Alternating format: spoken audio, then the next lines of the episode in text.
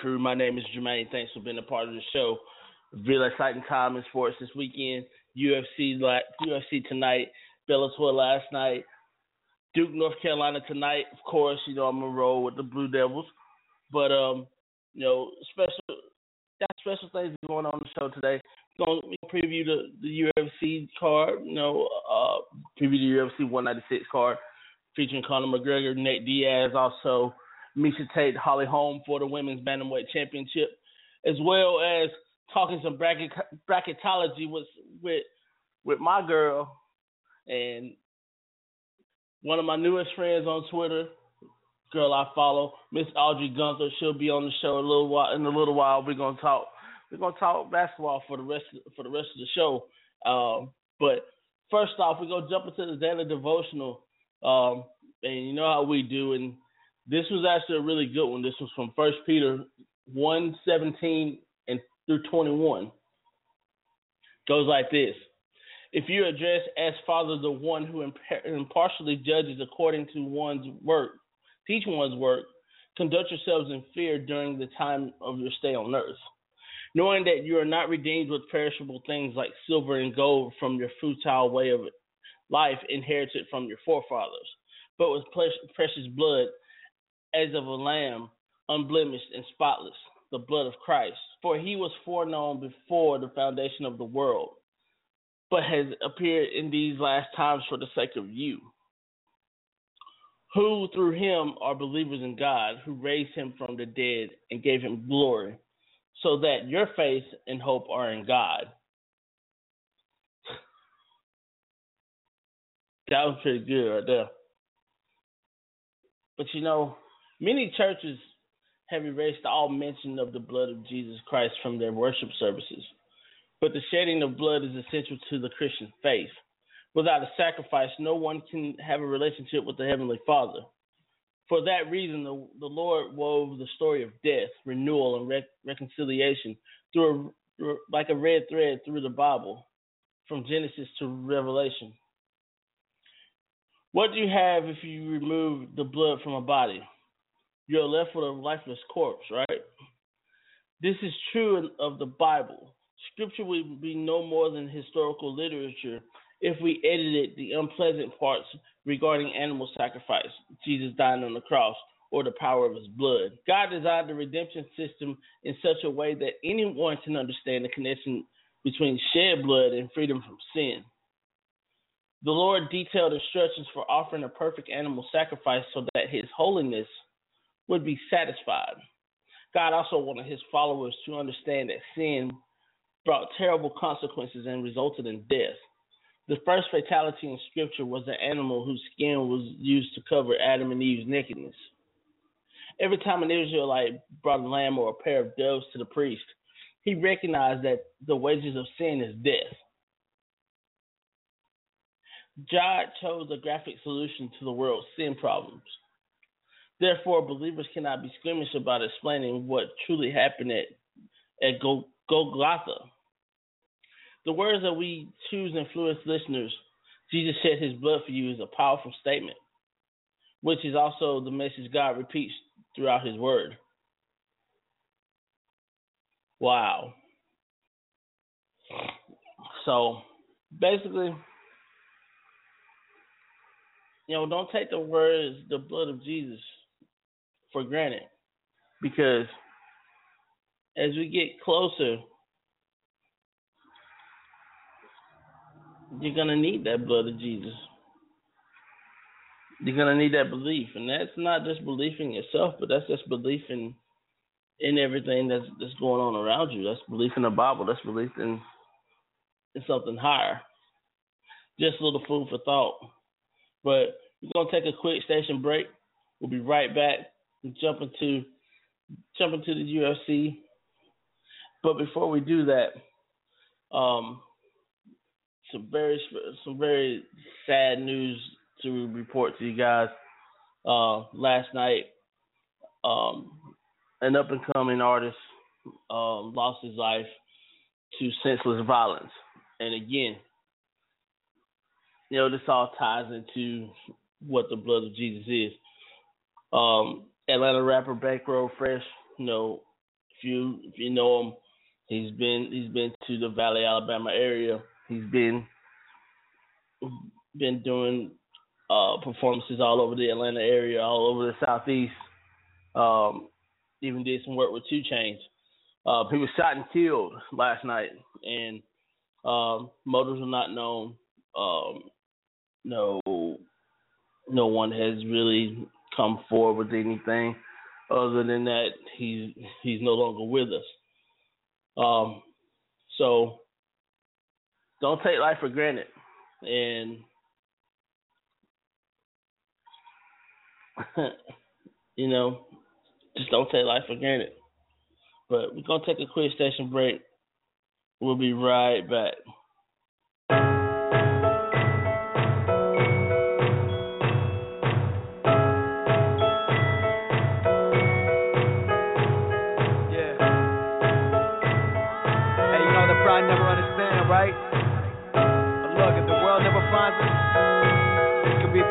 Put it down like. Raised on a rule, never love what you ain't got. So I walk by the code, never talk, and you just not. Took a ride out there real quick just to find that we all won. Ask God what it means staying back, never know until it's all done. I'm still up with a glass filled up for the fact that we all won. Caught up in a chase for some peace in the mind. Won't till I got some. So I live by the size of the folk I would die with. Cause day is mine to give. It's one love and one life to live. So tonight it's on us.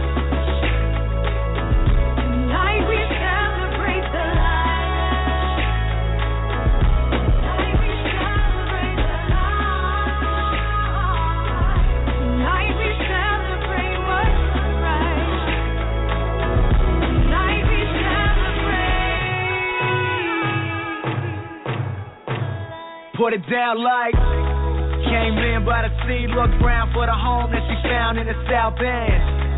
Raised my mom up, same time serving meals every day just to pay rent. 80 years gone by, and she's still right here, man. Damn, is she love on. This real talk, she was never alone. Paving the way for the new unknown. That is me sitting low up in the ride, cap to the side. All round, I see vibes of all types. Made it through the rain, from clouds of all kinds. Through the good and the bad, the people on both sides. Now it ain't hard to tell you about mine. Thinking on world change, I'm thinking it's about time. And born rich or poor, just understand that you can be whatever you aim for, for real.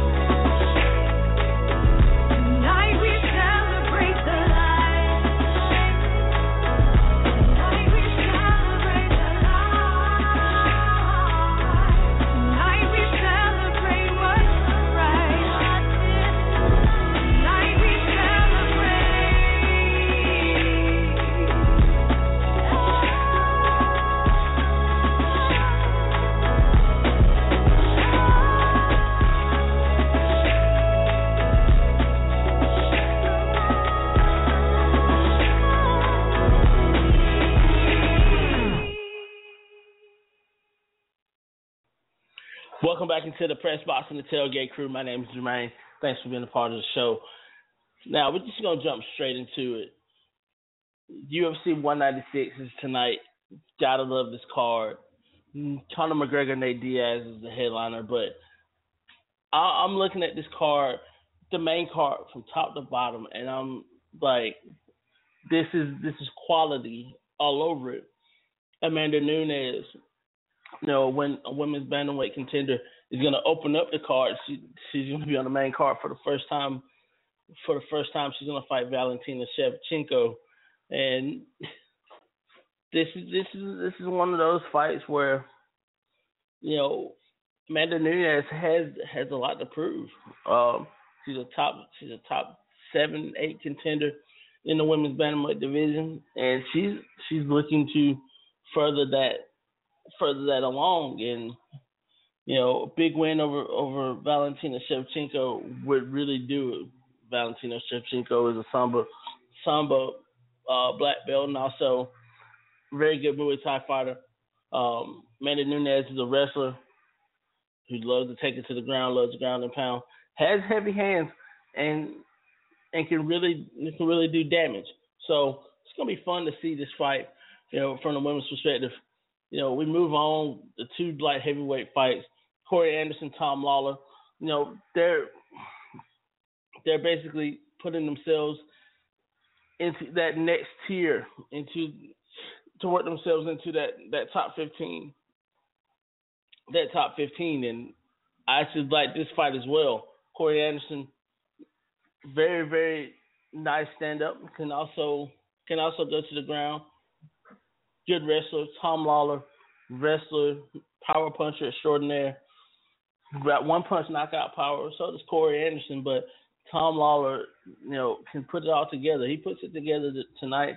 He's gonna he's gonna place himself into that into that top fifteen, possibly a little higher, possibly into the top ten. Um, as he is a he is that cusp of a top fifteen, top ten fighter. So, um, really excited to see this fight um, Gian Villante, Latifi. I mean, Latifi, if you've never seen him fight, he fights like he's going to war. Gian Villante, Brazilian Jiu Jitsu black belt, but he can also bomb you with punches as well. So this, all these fights on this card is just is just amazingly amazingly great, great fights, and everybody made weight, uh, which is very, very surprising that everybody made weight for for this card, and this is an important card, as you know, a lot of things could happen between now and the next couple of months. Um, like I said, I mean, the, the, these, these top these, the three fights that are on the main card, they're not just fillers. They're they're the real deal, and they may not have the pay per view quality names that you normally see on the UFC pay per view card, but these are fights that could that could shape the light heavyweight division, that could shape the women's uh, bantamweight division, and also, you know, with Conor McGregor on this card fighting at 170, this could actually shape three different weight classes. This is shape 145. This is shape 55. This is shape 70. This is shake up 70 as well. As um, you know, you look you look at it from that standpoint. So this is this is a very very interesting fight, and I, I'm I'm really liking what I'm seeing.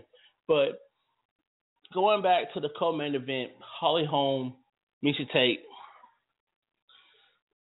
This is an interesting fight for me personally because we're gonna see what Holly Holm can do. Can she ride that that momentum that she that she gathered in in November with the with that knockout win over over Ronda Rousey? This is also a gut check time for Miesha Tate. This is her third chance at a UFC Gold. This is her third chance at at getting that that spot. Does this open up conversations about the possibility of of a cyborg Holly Holm fight or a or the possibility of Ronda Rousey jumping back in early, you know, later in the year and, and fighting Holly Holm. But let, let's let's wait on that. But this fight here, Holly Holm, Tate, has all the characteristics and all all the makings of being just a stand up war. But I think Holly Holm had I think Holly has to do what she did against against uh, Ronda Rousey in their fight. She has to keep the distance, she has to throw the jab, throw the left hand behind the jab. Um basically do everything that you did before. You know, you know that Miesha Tate is going to rely on her wrestling. You know that she's going to rely on on bum rushing on rushing in and throwing and throwing the Russian strikes as she's coming in and try to get the takedown, ground and pound.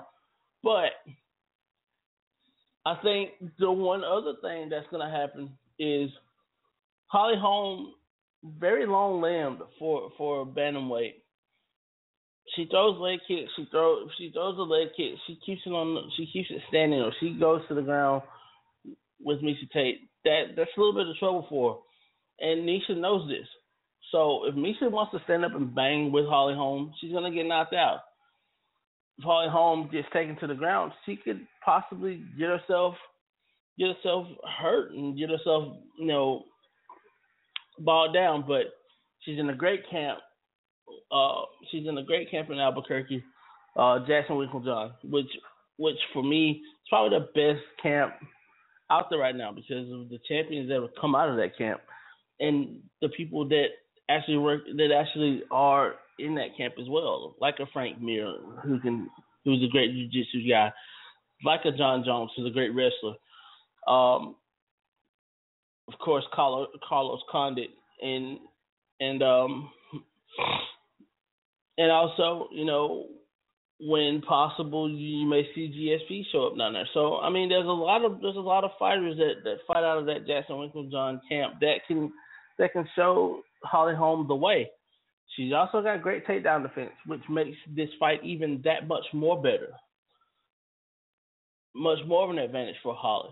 Miesha, like I said, Miesha Tate is one of those one of those fighters who can wrestle. She's got nice she's got nice hands. She's got heavy hands. But the thing of it is, is can she take the onslaught? Can she can she take a can she take a big left hand or a big left hand or a big right hook from a boxer from a boxer kickboxer like Holly Holm? That's yet to be seen, and we will see that tonight. So uh, can't pick a winner on this fight, but I mean Holly Holm for me is probably is probably the better fighter. She's probably the more rounded fighter of the two. Uh, Miesha Tate is probably is the most is the more experienced of the two fighters. So very exciting to see this fight as well. So um, And in the main event of, of the fight of the, of this card, Conor McGregor, Nate Diaz. Conor McGregor, and Nate Diaz have had they've had their their runarounds, especially especially in the fight game, especially you know in the lead up to the fight after uh, Rafael dos Anjos pulled out of the fight, citing a broken foot. Um, there was a lot of things said, a lot of a- allegations being thrown around um, by trainers, by fighters, you know, just to play mental games.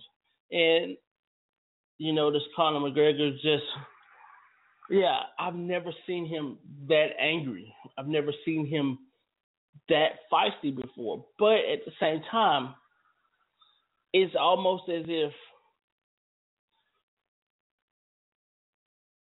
there's a calmness about him. There, there's something that just makes you think, wow, this could happen. Can he win at 170? That's a good question. You know, I know a lot of the fighters at 145 and 155 are not happy about this, about Conor McGregor fighting at welterweight. Not, you know, but I admire the guy. I admire a guy who wants to fight, will fight anybody, doesn't care who it is. I mean, you have to give him that respect. You have to give him, you have to give him that. I think one of the bigger things is is that you have top contenders in both weight in both 145 and 155 who are wanting fights, who are wanting to fight Conor McGregor, and it's it's just a, a fun time to be had. Now, I mean, I know some people have talked about, you know, some fighters have have wanted have called Dana and wanted this fight. Some fighters have done this. Some fighters have done that, but you don't hear about it till till later in the day. Till you know later later in the day. So I mean, like I mean that that's that's all well and good, but at the same time, I mean, what what else do you have? And I do have a call on the line. Uh, nine eight five eight. You want to chime in with me? You're on the air. But I mean, the the biggest part of the, the biggest part of this card is can Conor McGregor at 5'9", 72 inch reach, can he deal with the 74 inch reach of Nate Diaz at six foot tall? I mean, I think he can. I think he will. Do I think he wins? Do I think he wins this fight? Of course, I think he wins this fight. But can Nate Diaz hurt him and, and, and actually steal this fight from him? Yes. But if Conor McGregor fights the way that he normally fights, with precision, with accuracy like he always does, I mean, he he's not a power puncher, he's a precise puncher. That's the difference between a lot of these a lot of these big punchers and a lot of these just great boxers. Um, you you don't see that very often where you got precision and power all at the same time. And Conor McGregor can eh, does possess both. Nate Diaz, he's a great he's a great submission artist. And he can stand up and bang with you. I mean, he can stand up and bang with anybody. And I think that he has the advantage there because of his reach. But if Conor McGregor just fights within himself, you're gonna see a lot of you're gonna see a lot of people saying, "Hey, maybe he should be the next one to fight the winner of Woodley, uh, of Woodley and um and Robbie Lawler." You know, I, I would have a lot of fun just watching that fight as well. But the fight that everybody else wants to see, and you know, I, I would love to see that fight, but honestly, I would love to see a Conor McGregor fight a, a fight a Rafael dos Anjos or fight a Frankie Edgar, or even or even a a guy like Anthony Pettis or a guy like Eddie Alvarez. I, I just think that, that that's going to happen. I mean, then we all know that there's a couple fights left on Michael Chandler's contract with Bellator. Will he re-sign with Bellator or will he make the jump to the big time? That's a big question that that's been had also. But um, I just just it's just the the possibilities of Conor McGregor, and then the then the amount of money that he's gonna bring in tonight. He's almost guaranteed a near million dollar purse, and if that's the case, then he'd be the first million dollar fighter in the UFC. If he if he does get paid a million dollars for this fight, um, we know he got a projected three point four million dollars, which was which was retracted down to like two point one or two point two million dollars for his last fight because of the number of buys that he had. So I just think that it's it's gonna be just a good time had by all. I, I just do, and I'll be talking more about this on my blog and uh, on my weekend that was blog, and you'll hear more about it later on. Um, but we're gonna take a quick station break. We'll be right back, and we're gonna have a special guest online with us. Y'all stay tuned.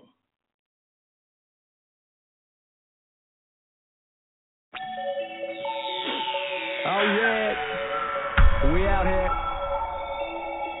Oh yeah. One mile, one mile. One mile, one mile, get 'em up, up. Oh yeah, CMG, 2 a.m. crew, what's good? Ben Nation, I see y'all. New York, we out here doing our thing, it just don't stop, right? Not for us. Uh.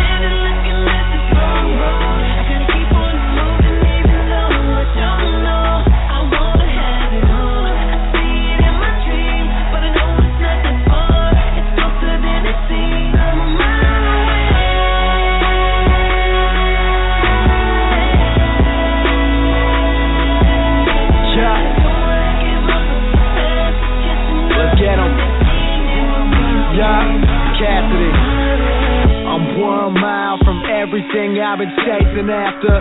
Me and Kyle hit the sky like we was falling backwards. Went from killing time and climbing down the ladder to coming up with that real, that's my natural hazard. Word, we those young men with those sharp minds, going all in, it's no part time, and we taking that cause it's our time. Same drive with that new gas, and that's old school, just new class. Cameras out like news flash, and we hit the sky with that new cash. Word, and I've been running for days ever since I broke up out of the cage. Been up and away like par fives, we drive 'em insane. And I leave no trace on the place I fade away till I made away clean. Got the whole world on the case, but no matter what, you won't stop my team. I'm moving through the city, busy riding deep. Getting stronger by the day, they weaker by the week. Competition gets outworked, so it works out fine. And every single minute we in it, we break limits from 10 miles out. You can see us shine. What's good? Oh,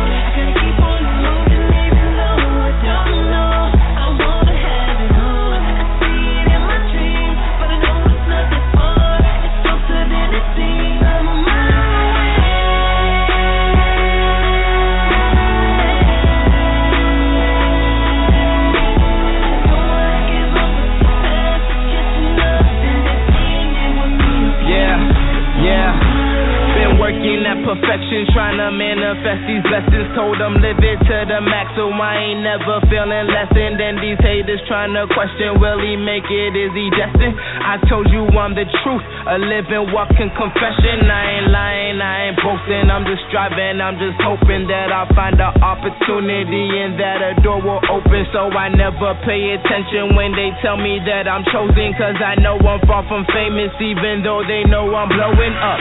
Took a while, but they know it's cow. When I'm rolling up, people doubt, always ask me how, but I'm sure enough that I'll be the greatest that my town has ever seen. Be the one to pick 'em up when they're down like a towing truck. Working, yeah, I'm working, put my team on, that's for certain. I swear that's the naked truth hiding behind those shower curtains. I managed to keep it clean, making music without cursing. Now I'm entering the system, watch me do it like a surgeon, that's for certain wrong, wrong.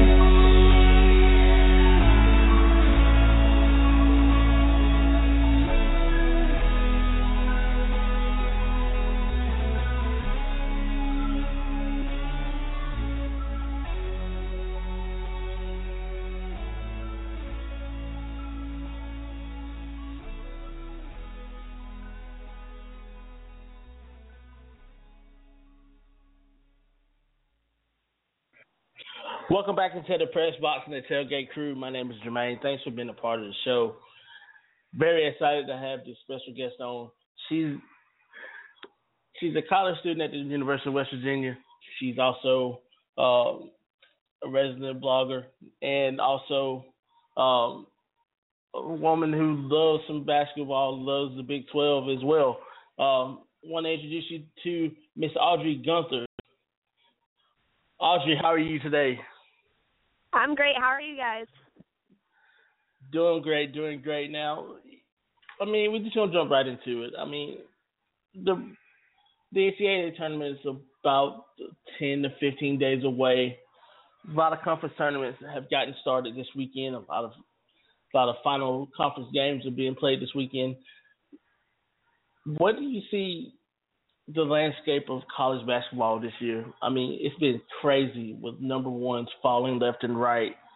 I love it. Um, um yeah, like you said, it's been nuts, and I think this March Madness is going to be something really special, just because there, in my eyes at least, there isn't one definitive number one team. I think Kansas being number one right now. I mean, like you said, I go to West Virginia, so I can argue I don't necessarily think they deserve the number one spot right now. But then again, who does? It's been absolutely crazy. And I think once tournaments start winding down, we're going to definitely see who wants to be a number one seed. And I think even right now, like um, bracketology is changing every day with who is the number one seed, and that's something you don't see every year. So it's definitely going to be a special year um, in terms of March Madness.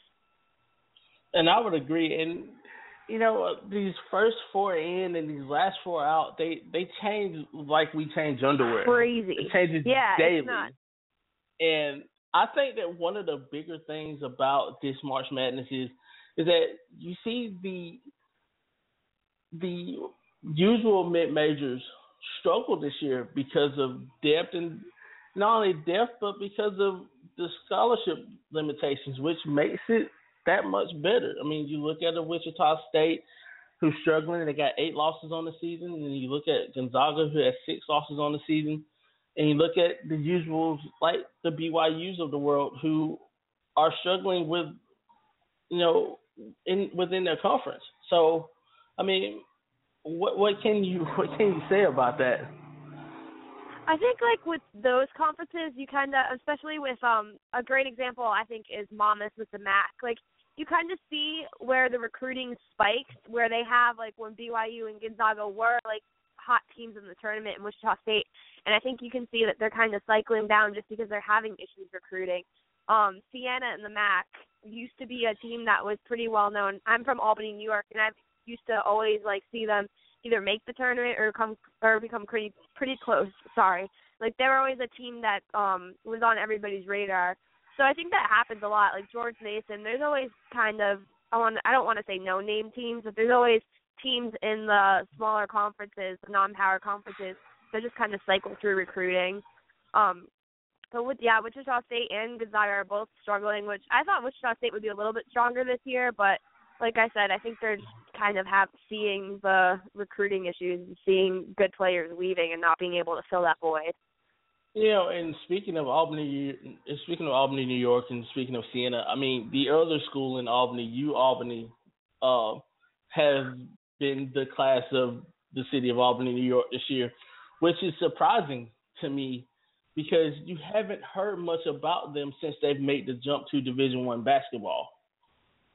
Yeah, um, well, they have right now. They have, I believe, Peter Hooley. He's um their big guy right now, a senior from Australia, and people will recognize that name because he um I believe, I want to say it was his mom. His mother or father passed away right before um U Albany's tournament started, that conference tournament, and he actually made a huge three and like dedicated it to family member, and that's like where he got on ESPN, I think, for that, and that story that was right around this time last year, actually. Um, I I just looking it up, March 19th.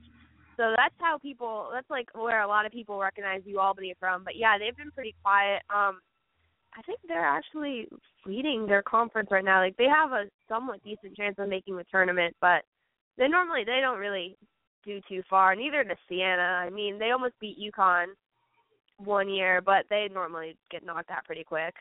Right. I mean, Siena did have a pretty good run a few years back where they made they made it to the Sweet 16 and lost in the Sweet 16, if I'm not mistaken, if I if I remember that correctly. But uh, yeah, I, I mean that was in like late 2000, like 2009. I want to say. Uh, like, yeah, um, I want to say that as well. a while back. Um, yeah, I mean they haven't done Mm-hmm. too much right now. Like I said, Monmouth has definitely just taken over the MAAC this year, which is cool. They're they've definitely become America's team in terms of definitely, popularity. definitely. I I would It'll definitely agree with that. Now, I'm I'm really excited to see them actually like how far they're going to go in the tournament, just because they have this reputation of being such a giant killer. But I mean, they kind of once the conference play started, they cause just because they don't really play anyone too competitive in their conference, they kind of dropped down. But they had a great beginning of their season.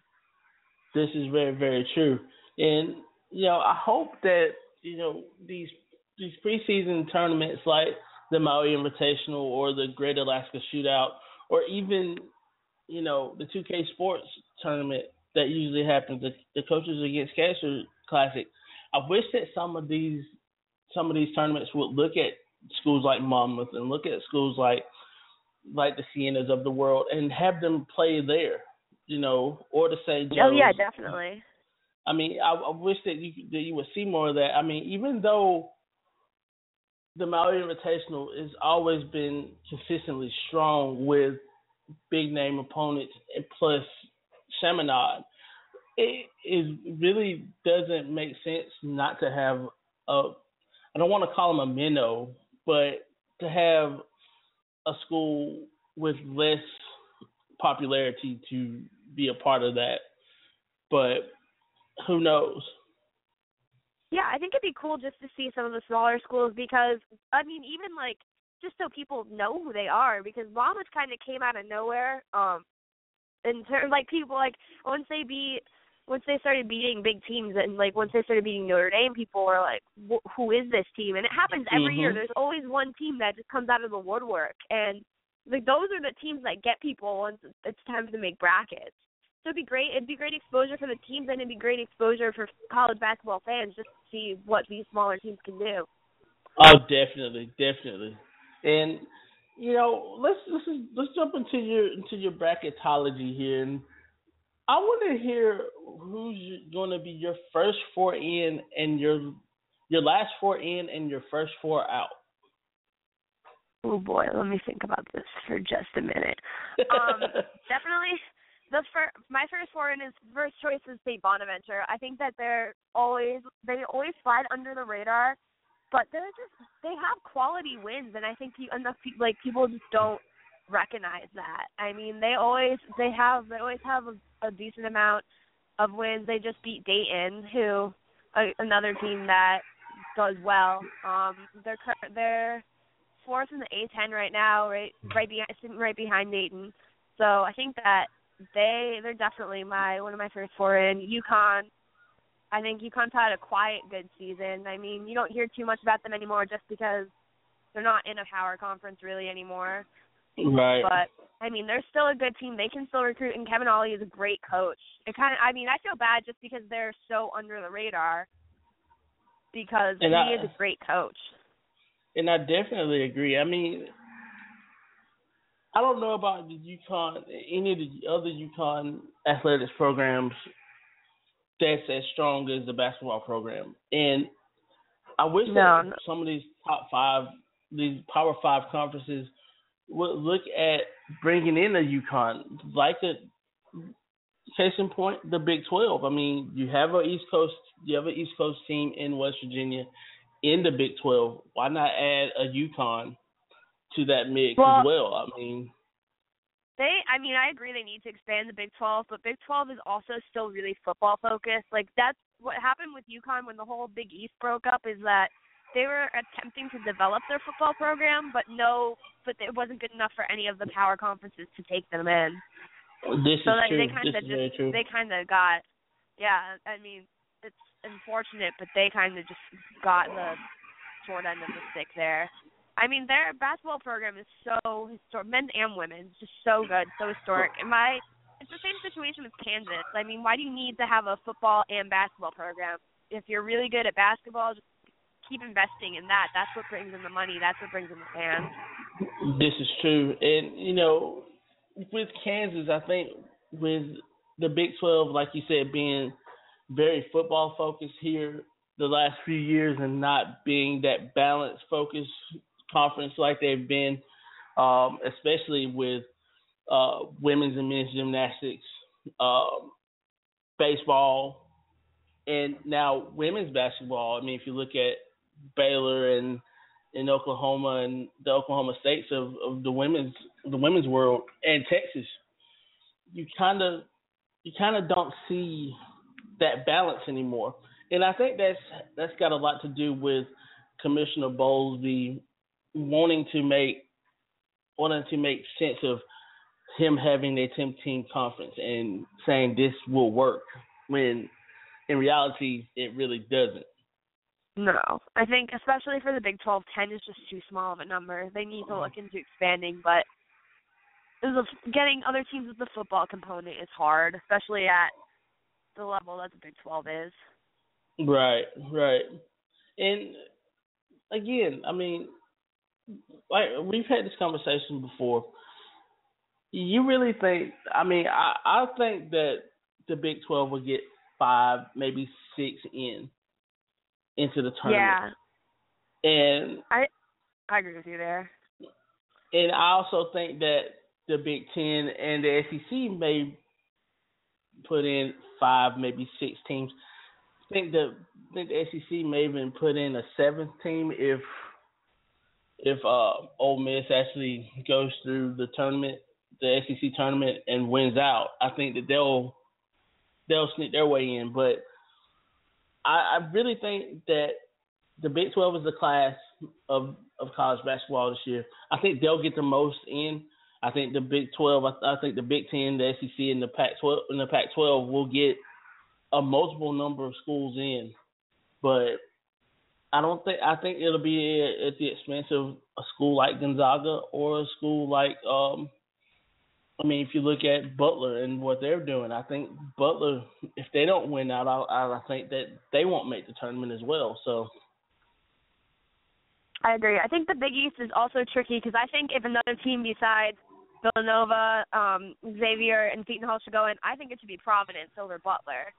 This is true. Kris Dunn's having a great year, and Providence in general is having a pretty decent year. I mean, I think I don't. It's it's crazy because at one like at one point when the number one seeds were changing on bracketology, it was two Big Twelve and two Big East with Villanova, Xavier, and then Oklahoma and Kansas. Which right. I mean, I the I don't know the Big East is a good basketball conference, I guess, but I don't think it's good enough to have two number one seeds. But definitely not. I mean, definitely not.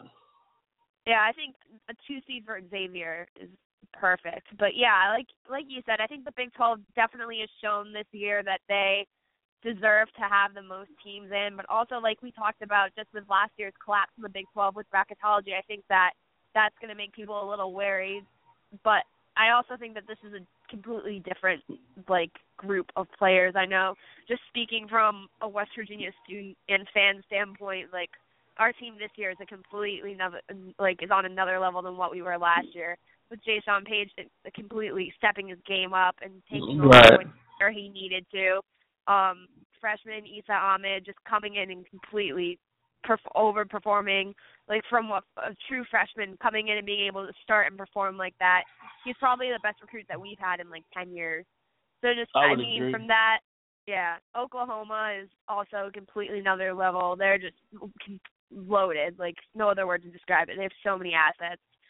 Um, and then you have teams like te- like the Big 12 is just such a dogfight. It's crazy. Like you have teams like Texas Tech that can beat Oklahoma, but then get blown out by West Virginia when West Virginia lost twice to Oklahoma. Like it's it's nuts, and it's going to be really hard to determine who gets in. I think, but I think Texas Tech is going to be uh, back to like my first four in and out. I think Texas Tech is going to be um in my first four out actually, just because they peaked a little bit and then have they've been dropping off.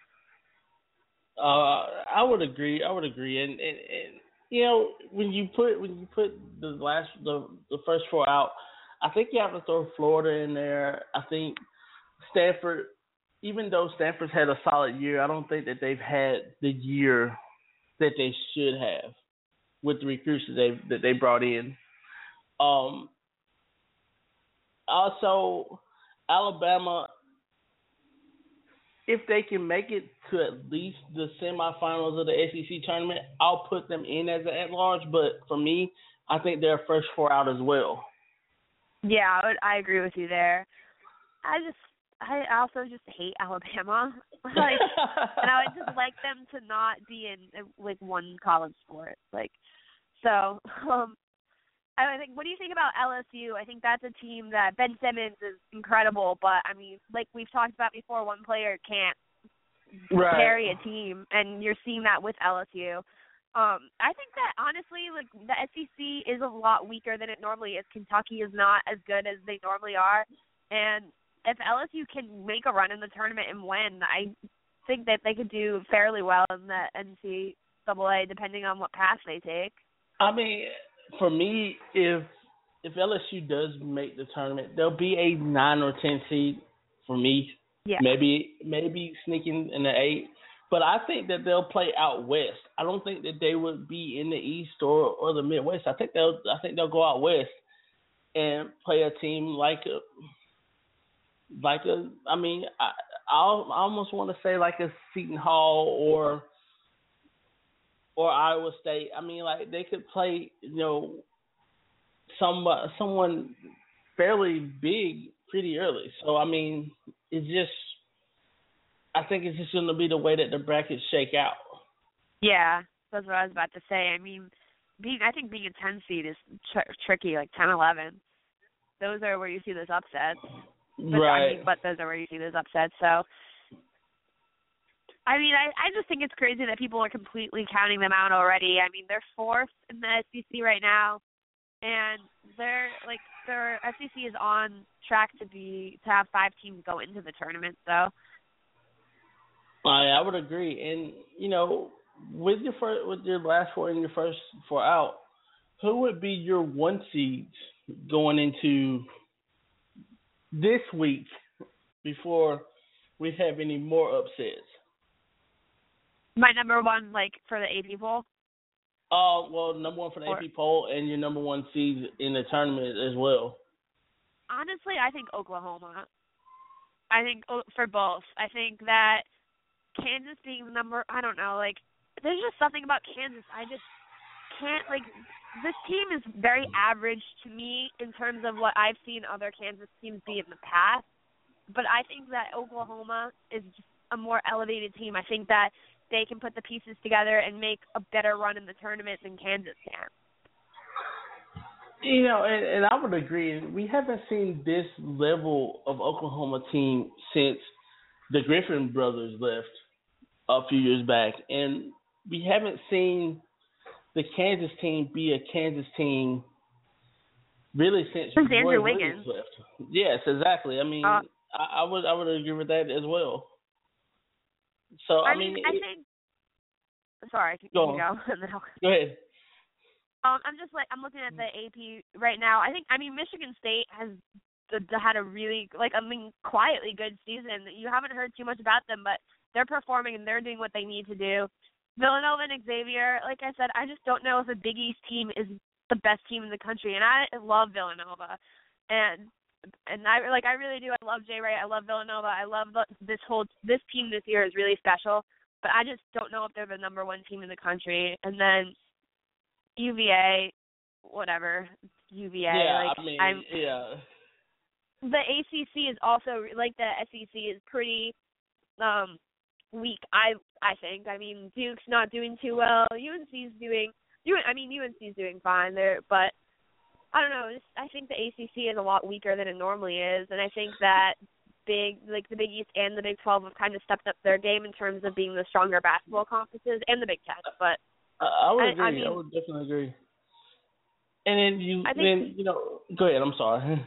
Oh no, you're fine. I just I think Oklahoma has quality wins, and I've just seen just seeing them play in person. Really, they're just on another level. I think they're. I know like they've kind of fallen off a little bit towards the end of the season, but honestly, what Big 12 team doesn't? It's really tough to finish strong because our conference, our, our strength of schedule from the Big 12 is insane. Like no matter what, you're facing tough teams. This is very very true, and then you know you look at some of the some of the records. You know, among the top ten, I mean, you have some schools with, with four, five, six losses. So, I mean, I think that college basketball is strong across the board in a sense, but if you break it down from conference to conference to conference, is no one not one conference is much stronger than the other in a sense, but it is it's really hard to say what conference is stronger than the other because those bell cows in those conferences, the bell cows that they normally are. Yeah, exactly. There, you this year especially, you've seen a lot of teams that care that normally wouldn't take on these roles as like the power teams in the conference, like Texas A&M and the SEC. Like mm-hmm. that's Kentucky's territory, and they just came in and completely took over, which is great. I love it. Like I personally really enjoy seeing the conferences switch up in terms of teams that are just better than other teams. Like I love that Duke is terrible is not terrible, but I love that Duke is underperforming this year. You know, and Duke with the recruiting classes that they've brought in the last couple of years, I think what's hurt them is a lot of these players have been one and done at Duke oh, here yeah, lately. Sure. And I, I you, think go ahead. Sorry, you go. no, I keep cutting you off. I feel bad. No, you're fine. You're fine. I think if you even like if you look at a mock draft for this year, it's it's like all freshmen. It's nuts.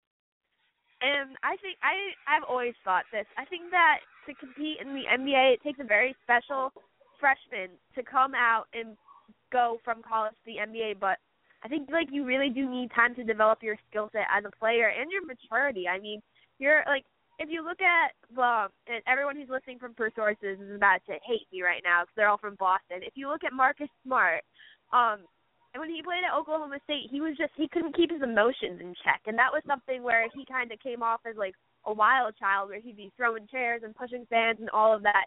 I think him staying an extra year in college definitely helped him as Celtic, because I would I mean like um when he pushed that Texas Tech guy for whatever the reason You're right, right, was. right. Yeah. I, if he did that in the NBA, it would have been Malice in Palace Part Two. Like you can't you can't do that in the NBA. I mean, you can't really do it in college either. But I think like him staying has helped him elevate his game and made him the great player that he is, and he's doing so well on the Celtics. I think I wish more players could appreciate like college, like and being in college and using that as a, just like a place really just to develop as a player. You know, and I wish that college basketball had the same rule that college football has. Oh yeah. Where, you know, you have to stay in school or you have to, you know, be out of college what, three years and then go? Yeah. So I mean I, I think there needs to be a rule with that in college basketball as well. I mean because you see some of these kids come out and they're definitely not ready to come out. Like a Ben Simmons, I think that he's maturity level. I think he's there, but developmentally, he's not there. And it's the same with Sky Skal uh, Labissiere from from Kentucky. A lot of people are saying that he should go this year. I don't think he should. I mean, he's had a down year. I mean, he needs to develop more, especially at a point guard position. I mean, where you have to be smart, where you have to be that guy to care, not really to carry the team, but to be the general on the floor, to be the extension of the head coach. Yeah. So I mean and that not, that that that's just the gist of it, you know. Yeah, and there's also like not exactly a point guard shortage, or like I think that they're just jumping the gun, thinking that if they stay in college, it's gonna like hinder them and I mean, in some cases it does. If you look at um WVU's Juwan Staten and his, I mean, he stayed his senior season and he put up better numbers when he was a junior, and I think that that definitely hindered his draft stock, his draft stock a little bit. But I don't think it was enough for him to regret staying his senior year. No. And I understand the injury aspect, like um with Karl Joseph, he I mean, like he, I don't know. I haven't really been too wa- like watching the combine too much, so I don't know how well he's doing. I know he's doing um pretty well, but like I I know like him completely like destroying his leg. That that's obviously not something he anticipated when he stayed at senior season instead of declaring for the NFL draft. But exactly. I mean that's just the risk you have to take. But it's also like you could go in and if you're not like we said, if you're not developed, then you're just gonna fail. There's I pros and cons to both of them. I just think that players don't really necessarily look at the like all the pros of staying in college for at least an extra year. And here, here's a, here's a good question for you. If you're looking at the freshmen now, who should stay in school as opposed to leaving and entering the draft, if you could just say to those guys something to make them change their mind and let college basketball be your guide, let education be your guide not the other way around, not the lure of money. I mean, how how how can we do that, but not discourage them from going out?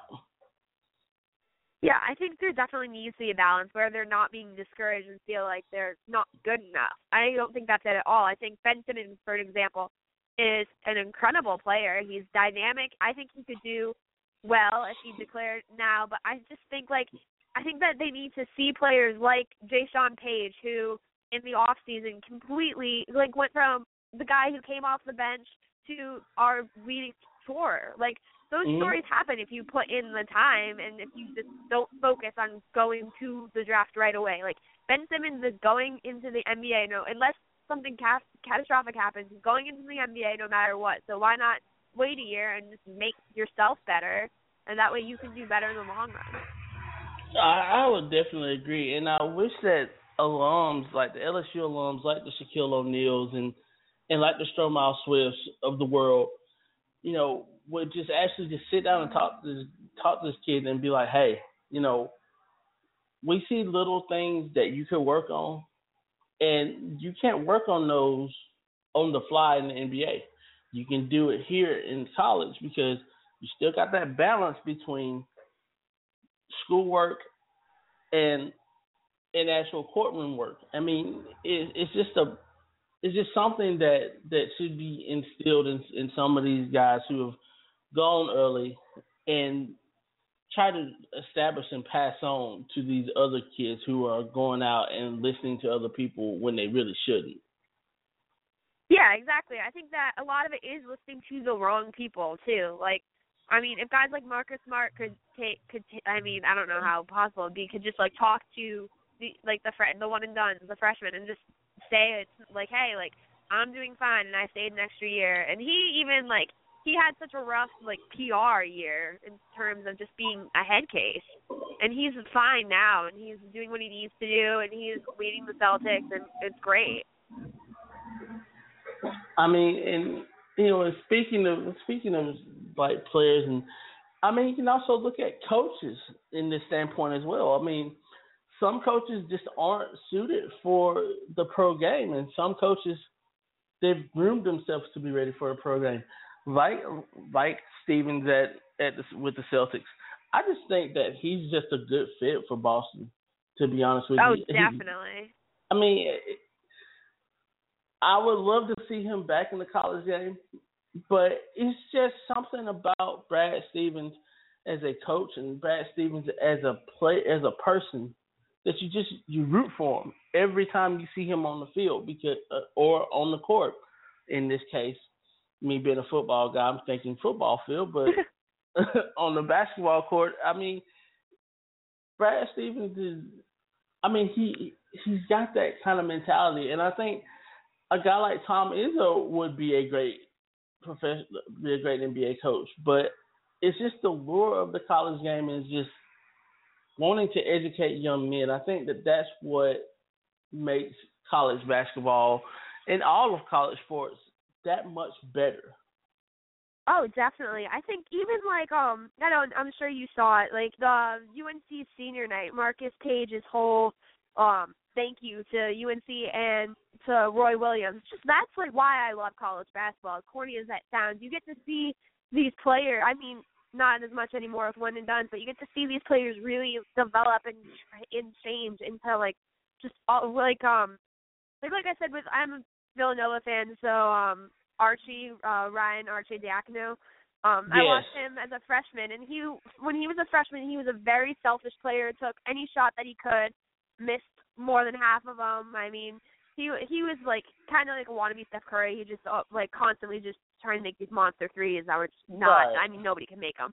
And seeing him just develop into a really talented, um, unselfish that like player has just been. I mean, like I like almost teared up thinking about it just because he's graduating. I was like, oh, like this is like the last group of seniors I really followed before I started before I went to West Virginia. So Right. seeing those kind of players develop is awesome and i think like you said it does like uh, being a college coach you do have to invest that like personal aspect into it just kind of because you are dealing with kids so you have to invest like that they're kids and they're gonna have they're gonna grow up and they're gonna need guidance and i think that's why there's like not everyone can be a college coach. I almost think it's a little bit more difficult just because you throw in that aspect. I, I would I would def I mean it, it it's just myself if I was in that in that area of coaching and wanting to coach, I mean, it just seems like you would want to develop kids and not groom groom them like you do in professional sports. It's the development side of it that just makes you I think it gives you more joy or more solace in a in a in a sense if you think of if you think of it that way. Yeah. Oh, absolutely. I mean, I'm sure Roy, Williams slept great that night after their senior night. But even so, mm. like, it just I, it's got to be like I'm like raising a kid almost, like just seeing them and being able to send them off and know that you did a good job and did everything you could for them. I mean, and, and you know, it's, we we also talked about the one and duns. We also talked about great coaches, you know, that have made the jumps, you know, to the NBA. You know, Fred Hoiberg, you know, of my Bulls. I mean, I'm a big Bulls fan, Chicago born, so I mean, I'm a big Bulls fan. So I mean, with those guys that he has there, and then you look at what he left in the cupboard at Iowa State with George with Georges Niang and um the guard uh actually slips his name slips my mind right now. But Yeah, those two guys I know you're talking and, about. and those two guys, I mean, those are guys who could have come out two years ago, but they decided to stay just to develop and make themselves better. Especially Georges Niang. I mean, he could have came out last year. Yeah. Well, even I think uh Buddy Hield could have come out a while. He's a senior. I think a lot of people Mhm. forget about that. Yeah, Like, he could have come true. out. Um, and I think those are like um. I just wrote a piece for per for Per Sources because I'm a Sixers fan, so I mean my life is just Mhm. depressing. But um, just advocating for looking for when I know Ben Simmons is going to be the first draft pick no matter what, but if they could kind of look and just see like you know it might be better to go with the player who did four years and is developed and is mature and played with more players and just like the other thing with Ben Simmons and with one and guns is he played one like one season of college basketball that's like barely scratching the surface of term in terms of like players and playing against different teams. Like especially this year with a weak SEC, I don't think I don't know how he's going to be able to compete with M- with NBA players. If that makes sense. Uh, so I think like I, I don't think he will. I mean, Yeah, I don't like think I- he will. I mean, you look I at mean- you look at Okafor now, as opposed to him last year. I mean, the ACC mean- admittedly was weak last year, so I mean, you got I mean, you got a great point going. And I didn't mean to cut you off there, but I just I, I just had to throw that in. Well, I mean, Okafor's not having a bad season. Just the Sixers are so bad. It, it's like actually with Ben Simmons at LSU, like he averages like you can't just carry your team, especially at the NBA level. So, I mean, and if Ben Simmons is going to Philadelphia, he's going to be in the same boat again. And I think it's just going to turn into like a Kentucky situation where you have all these really good players, but they're only like, but they don't have any experience playing with each other, and it's just going to be great guys doing their own thing because they can't like work well as a team. You know, a guy like I mean, you look at the Kentucky squad from last year. Um, Karl-Anthony Towns, um, well, Willie so Cauley Stein. you know, you look at guys like that who stayed in school two and three years, and you see them develop into these just amazingly gifted guys who are helping their team in some ways. And like Willie Cauley Stein, he's not getting the minutes that he got in the you know in college basketball, but he's getting valuable minutes because he's a I mean, I wouldn't call him a developmental case, but I wouldn't call him a ready a ready to start kind of guy either. I mean, if that makes any Yeah. sense. No, that does make sense. I mean, I mean, not everyone can start in the NBA. That's why, like, they they need depth. They need depth.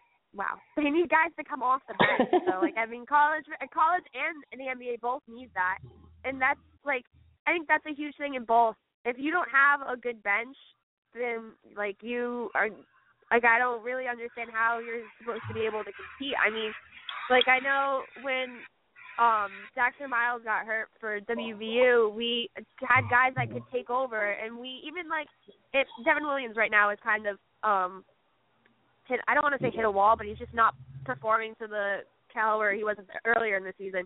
We have guys that can come in and fill that void, or at least try and fill that void, and I don't think a lot of NBA or college teams really have that.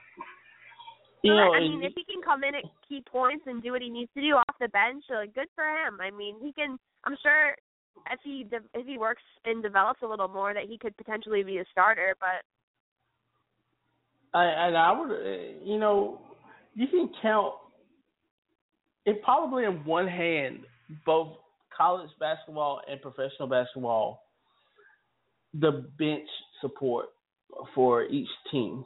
I mean, I, I would venture to say that there. I mean, combined college and pro, there's about eight to nine teams, maybe that has depth and Yeah, it's I- not it's not really it's not deep, but it's not but it, it's where it's energy. I guess that's the better way of putting it. yeah.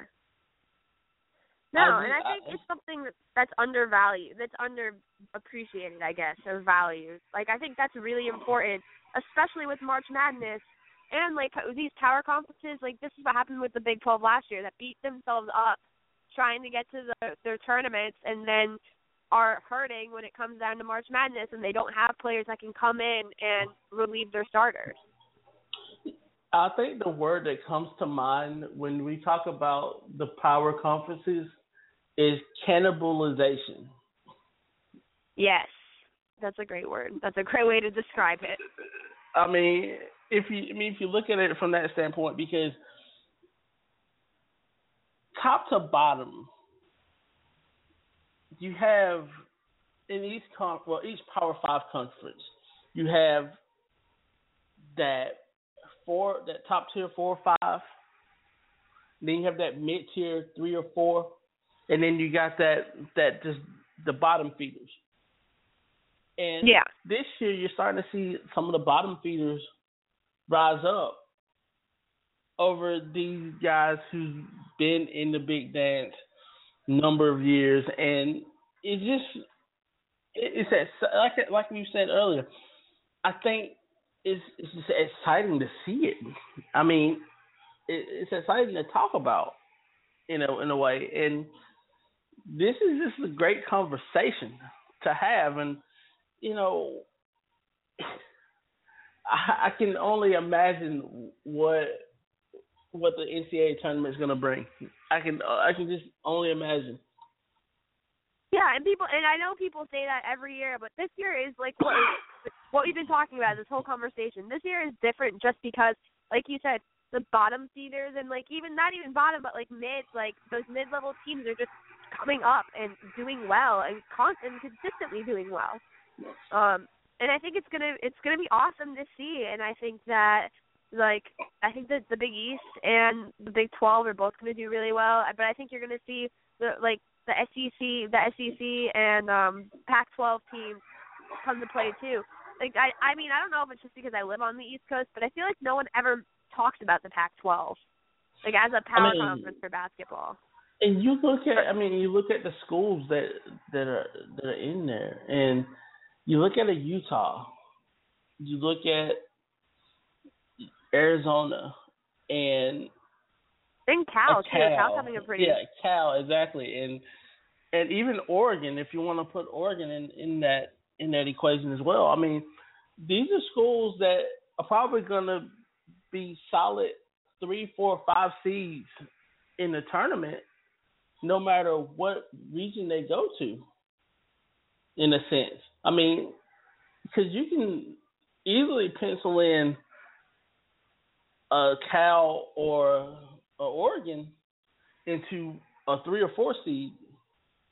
You can easily put a Utah in as a three or four seed, depending on what region they go to or what part of the bracket they go to. So I mean, I, I I'm really I'm getting goosebumps just talking about this. I mean, good. I really, I mean, I really am. I mean, I'm getting goosebumps talking about this because it's like, wow, wow. I mean, I, think, I got a big old smile on my face too. I think it's funny too. I don't know how much you look at um like Joe Lunardi's bracketology, but I'm looking at it right now, and he has Utah's at six, and I think that's pretty low. I mean, low, they could definitely go. They could go higher. Arizona's at a four right now. I think that's a pretty good fit for them. Even like like um Colorado is in the Pac-12. They're here as a 10 seed. Like they have a decent amount of teams that are gonna make the tournament and that have been doing well all season that I think people just forget about because like the Pac-12 isn't a traditional power basketball conference. I mean, the only real powers that you have, excuse me, is a power like like Arizona and UCLA. I mean, because those are the two schools that have won really won national championships.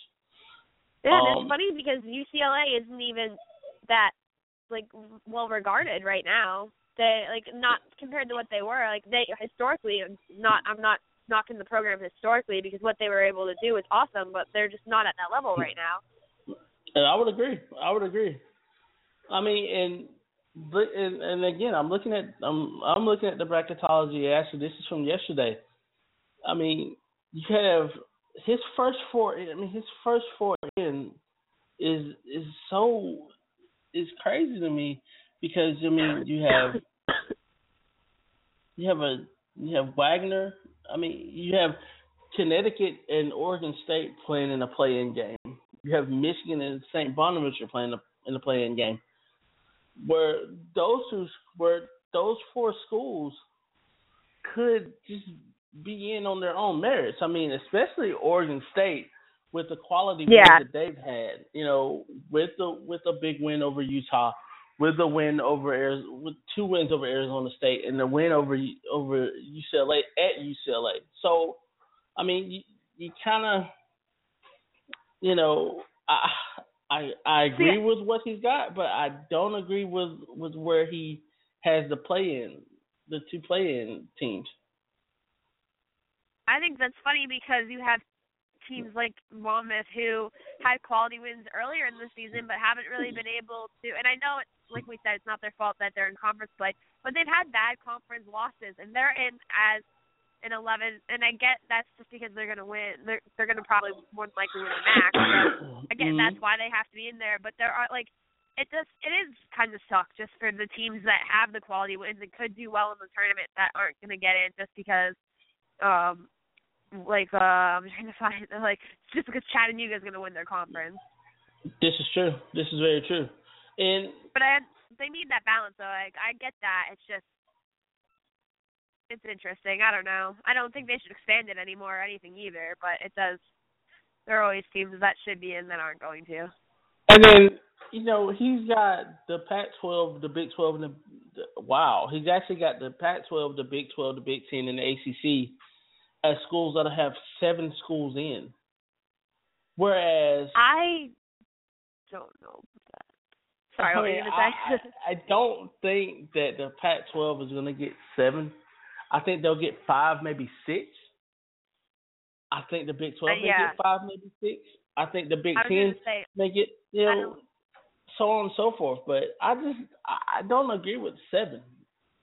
I don't I think think any conference should have seven. Honestly, I think seven is very high. Even I don't know, like even with Big Twelve, I, like I said, I really I don't think it's going to be seven because I think that they're going to be a little wary of letting all those teams in because last year when we had as many as we did, only West Virginia and Kansas made it like to the Right. seed. And I get that And- happens, but Yeah, oh yeah. Oh God, yes. God, yes. Um, I, I just, I, I don't, I, I don't, I don't know. I mean, I, like I said, I'm, I'm just, I'm at a loss. But Iowa State's a four seed. Kentucky's a four seed.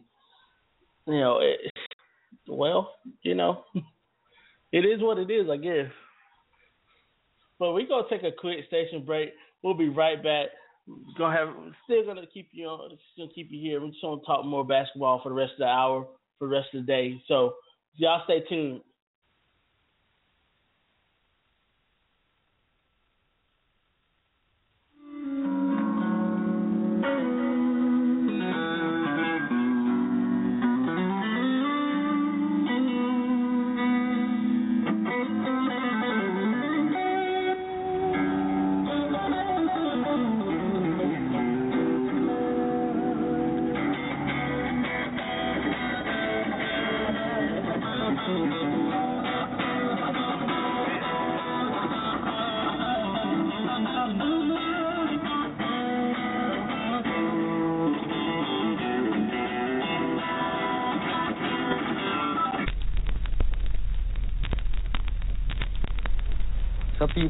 Searching for this truth here.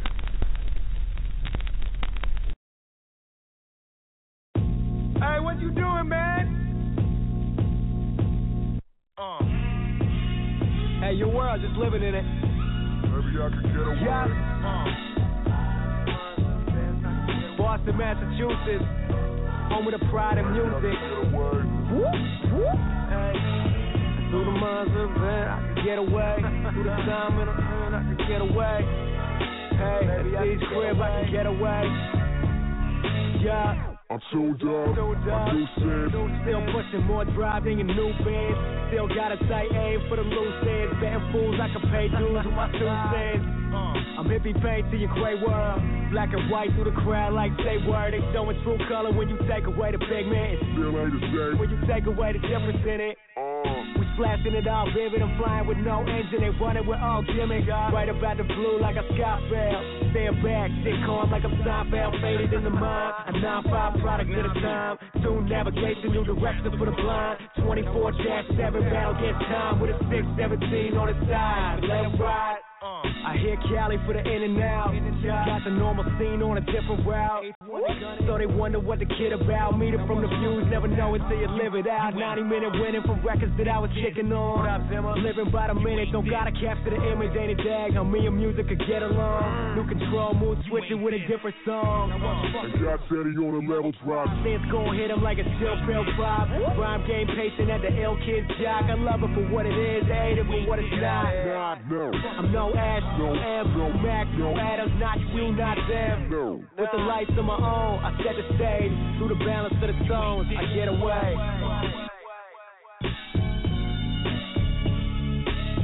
Through the minds of the best I could get away. If I'm not what I'm meditating. Yeah.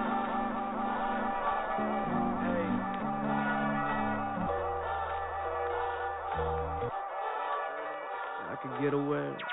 Learn on time, I could get away. Learn on a getaway. Uh, new fellas ain't locking in. Uh, same mix just dropping in. Uh, why you sound like lots of them? Well, can't beat it, better jock it then. Through the lights of my own. I get away. New mic, new stage, new life, new game, new price, same vision, new hype. If I could get away. At Steve's crib, If I could get away. Like a villain on a get away. See the pedal break. Welcome back into the press box and the tailgate crew. My name is Jermaine, and I'm here with the lovely, the vivacious, just talking with her, Miss Audrey Gunther. She's in the press box with me. Audrey. Well, thank you for kind mm-hmm. words. But yeah, it's been fun. This has been a great conversation. Definitely, definitely has, and you know, one of the one of the big things that that we've been talking about is is college bas- basketball and Joe Lunardi's bracketology and bracketology in a whole as a whole. Now, I know that that you got your thoughts about your top four seeds in each region. Why don't we start off with? Mm, let's think here. Let's start off with with the with the let's just work our way work our way out west back to the east. Um, why don't you start with the west and give me your top four seeds out of the out of the west? Okay. Um, I'm going. I'm looking at his now just to compare. I think he has North Carolina as the number one seed right now. Um, going with what the other teams that are in, I don't. Again, like I think Oklahoma. Just I would swap that and make Oklahoma the number one, then UNC. Um, and then for my three, I would I probably I would agree with him with Oregon. I think Oregon's a really strong school in the West.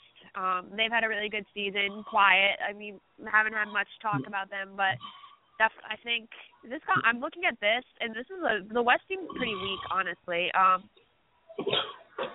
uh, and then I would try. I would do Cal over Kentucky as my four. You know, and and I would agree, but I think I would move Kentucky to the Midwest and possibly bring like a Duke as a as a four seed to the West instead of the Midwest. I mean, if that kind of makes sense. No, I agree. I think you. I I mean, they just. It's really it's really weak right now. I think. I think Oklahoma would have a really. If this is how it was, I think Oklahoma would have a relatively easy run to the Final Four. Uh, I would I would definitely agree, and you know we look at the we look like you said we look at the West and we see a lot of it's a lot of East and Midwest flavor to this, and it's a relatively weak West, like you said.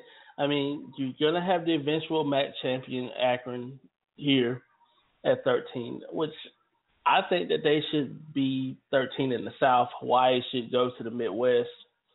I mean, or Hawaii go to the West. I mean, it just that just doesn't really sit well with me per se. Yeah, that makes but, no sense. it makes no sense. But I, I kind of see where he where he's working with Akron there. But I I would even make Akron a 12 seed if if that's the case. I mean, if you're gonna do it in that in that way, because I mean, I would rather see Akron match up with a with a Cal more so than a Kentucky. Oh yeah, I love 12, 12 and five matchups are my favorite. Um, but then again, I I think Cal and St. Bonaventure would be a really good matchup too. And I, I and I, I would agree. I mean, because I, I think that that the Bonnies actually can beat Michigan. I don't think Michigan. I think so too. I, I I think Michigan is probably that school that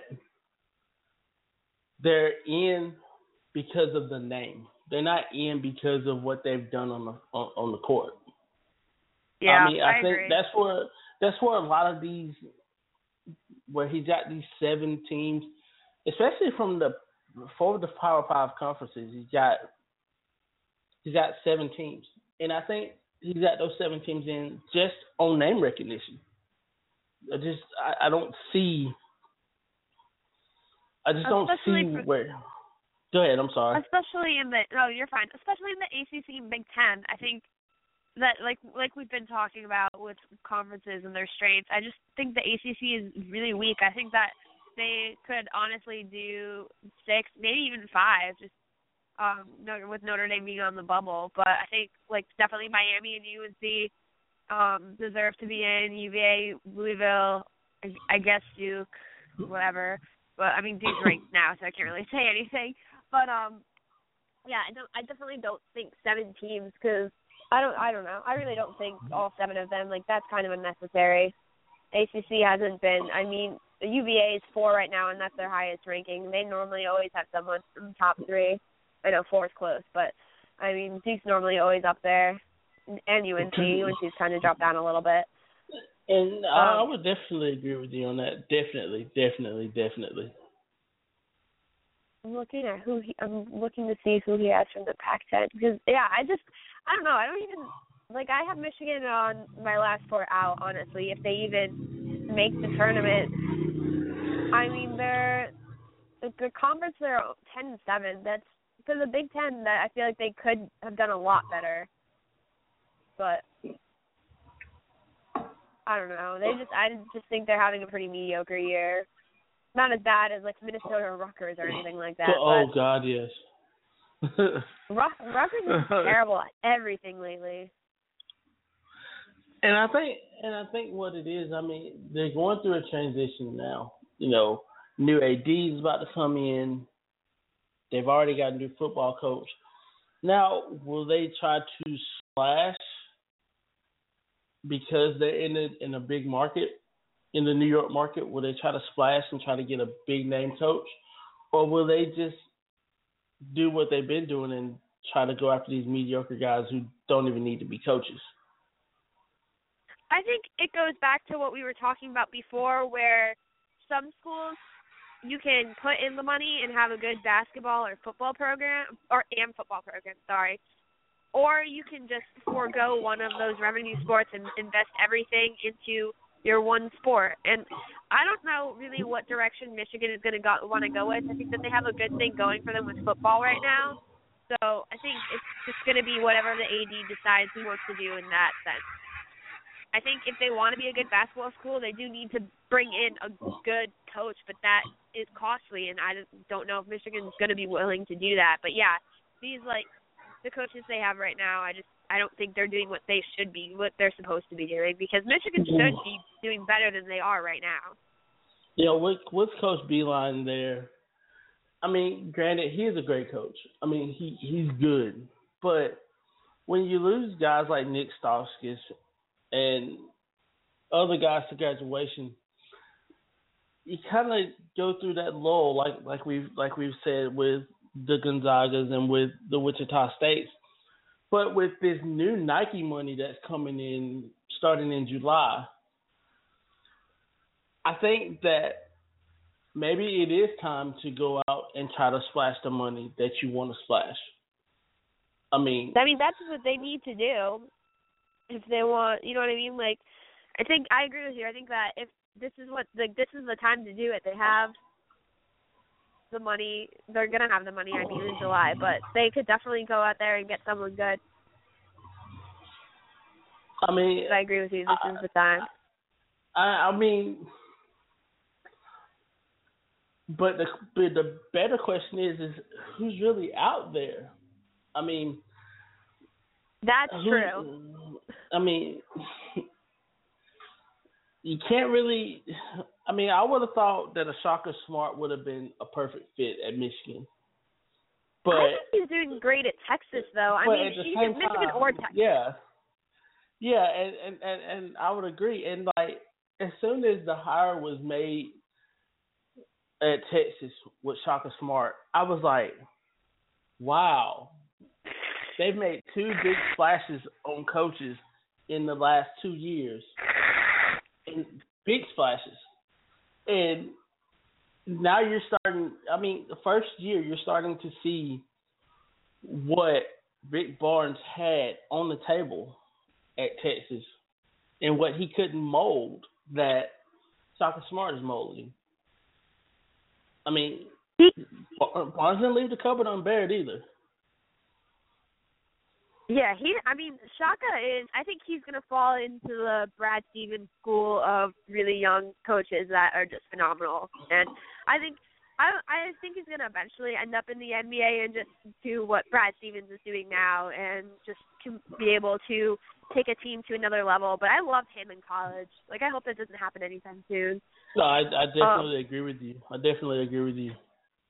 When they when they when I saw that they made the hire, I was like, shoot, just because he like I mean Texas is also a very smart athletic department. I think that mm. they've just been so good they understand their needs and he's the kind of coach that can come in and just get players to change their game. And he just he's a very he's just a really good coach. Like I think he can understand what players need to hear and what and how to motivate them to do well.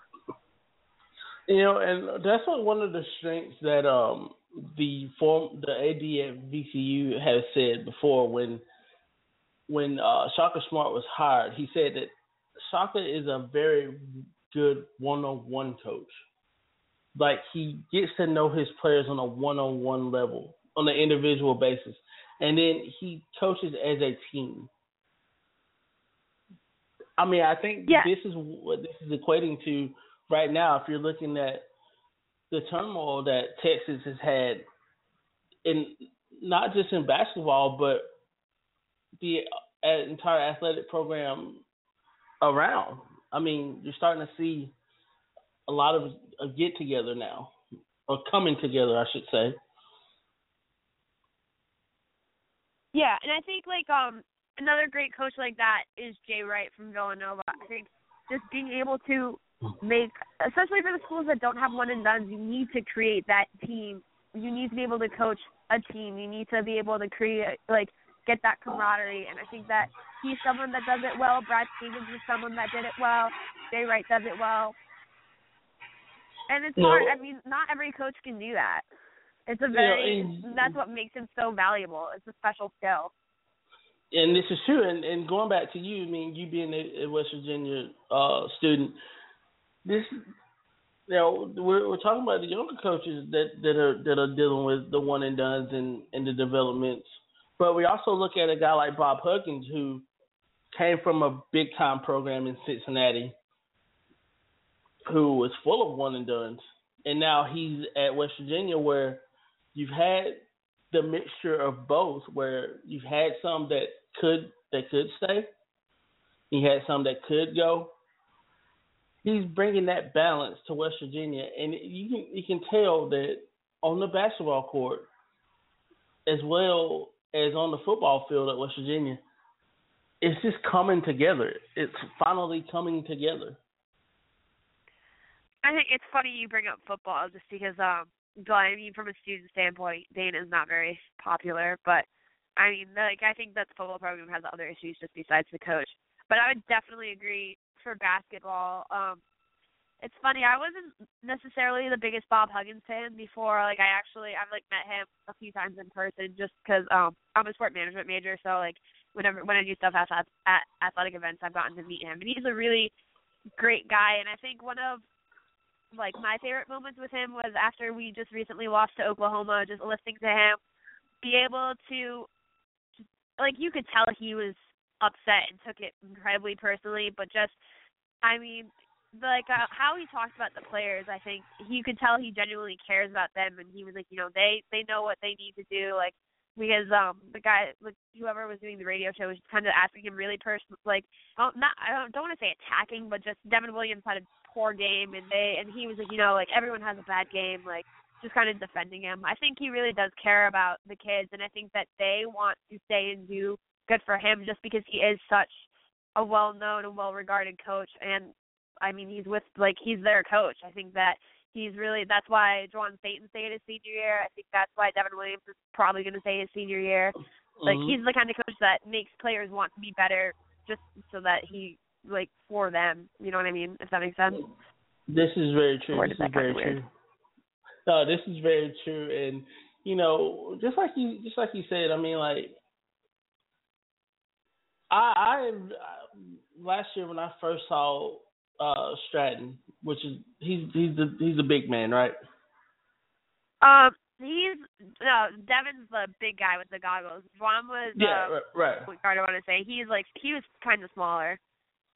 Okay. But he he yeah. I, I I remember the goggles. I couldn't remember if he was the big guy or a smaller guy. But yeah, I mean, like I always thought that he, I thought that he was gonna come out, and then when he made the announcement that he was gonna come back, I, I was, I was surprised, and I was also very happy because this is what college basketball needs. We, you know, we need that guy that will say, hey. I mean, I don't want to date myself, but we need that Peyton Manning guy who said, you know, hey, I just want to come back to school. I love playing for my school. Uh, and that that's what I gathered out of that. And I think that maybe a lot of these other players who are on that cusp should should take a look and listen at at a guy like him. Yeah, exactly. I mean, it, I think he also he I think um Juwan's decision to stay also was a lot of it was for Bob Huggins and just and him understanding he's like the kind of guy that he like understood the value of getting a degree too, like not just being a basketball player. And I think a lot of times, like we talked about with coaching, I'm not sure the John Calipari's with Kentucky, like con- constantly having one and done, are able to reach those kids and and tell them how important it is to stay and like develop a relationship with their players. You know, and and and I agree. And you know, I, I live in Alabama, and I I'm about 25 minutes away from the Auburn University campus, and I'm friends with a lot of the with a lot of the players on campus, basketball, baseball, football players, and a lot of these players, a lot of the football players especially, could have come out early, but there was a couple in particular that could have come out early, but they said that they wanted the degree. They wanted that.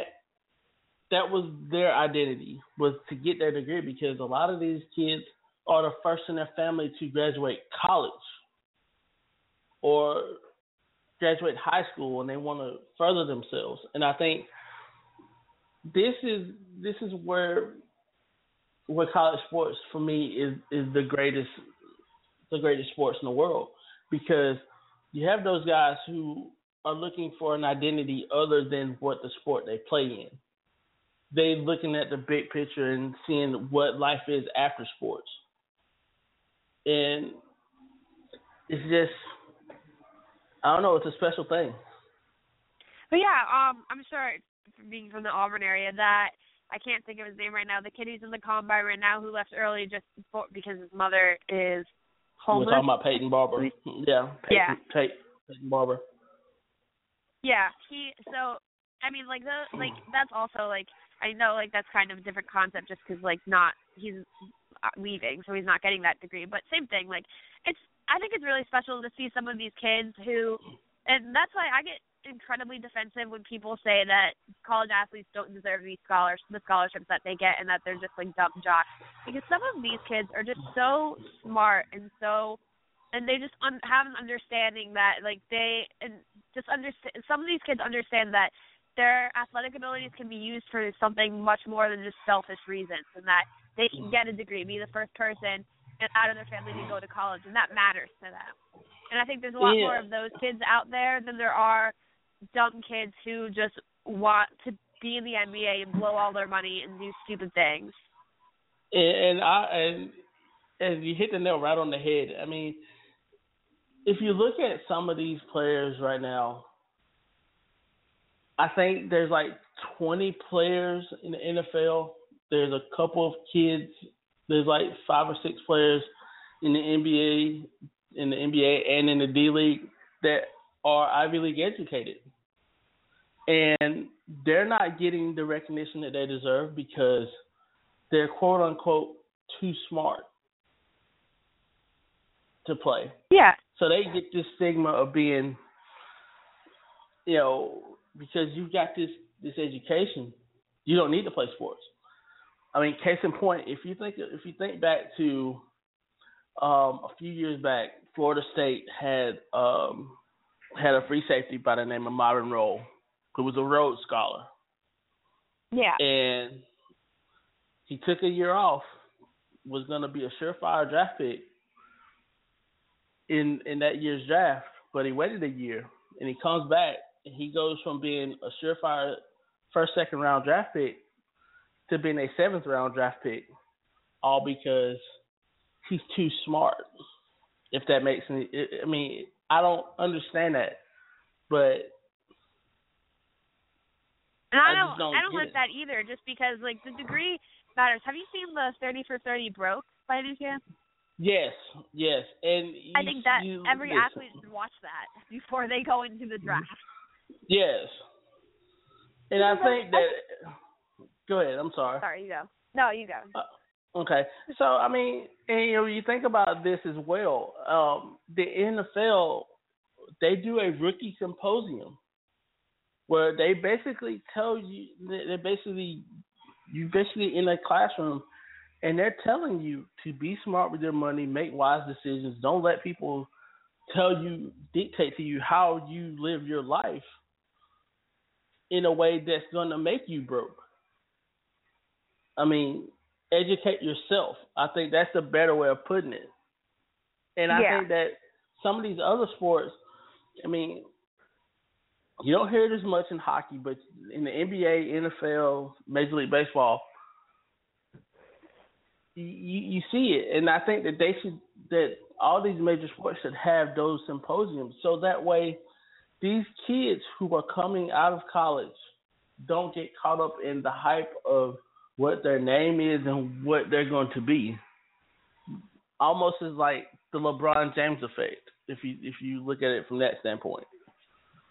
Yeah, I think I just think it's a lot of money to give. Like, I mean, like I'm older than um Joe Okafor, and the amount of money he makes, like I don't know if I could be able to handle making that much money when I'm 20 years old. Like, it's just it's a lot of money, and I don't think a lot of people are prepared. It's like when you win the lottery, like you like the the Mega Million whatever winners. Like, it's just a lot of money, and people don't like anyone wouldn't be able to handle it, but especially a 20 something year old. Oh yeah, definitely not.